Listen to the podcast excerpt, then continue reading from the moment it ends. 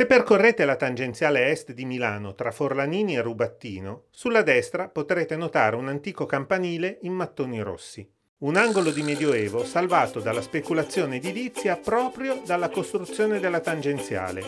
Parliamo di Cascina Montlouet.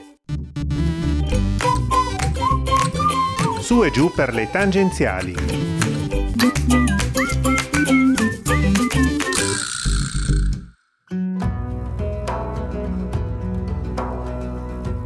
Fondata nel 1267 dall'Ordine degli Umiliati, l'abbazia di Montlouet deve il suo nome al Mons Luparium, poi accorciato in Montlouet, in cui non era difficile vedere i lupi che si avvicinavano al vicino Lambro per dissetarsi e cacciare.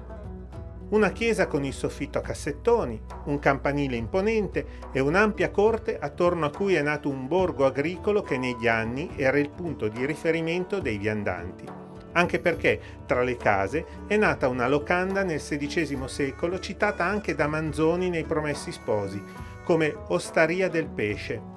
Proprio qui il buon Renzo Tramaglino fece una sosta per rifocillarsi. Quando è stata costruita la tangenziale, così a ridosso delle case, si è temuto che il borgo potesse essere abbandonato. Invece si è ottenuto l'effetto contrario, perché la tangenziale da una parte e il Lambro dall'altra hanno preservato la cascina dalle speculazioni edilizie. Così Cascina Montlouet ha mantenuto intatta la sua atmosfera, un'oasi di pace in cui ci si può perdere nel tempo.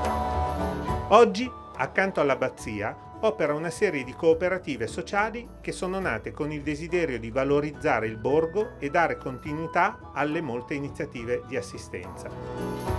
C'è un bar solidale dove lavorano 12 ragazzi disabili, c'è un consorzio per l'accoglienza di minori stranieri e c'è la Grangia, un'associazione di volontariato che accoglie richiedenti asilo, profughi di guerra e tante altre persone bisognose di aiuto.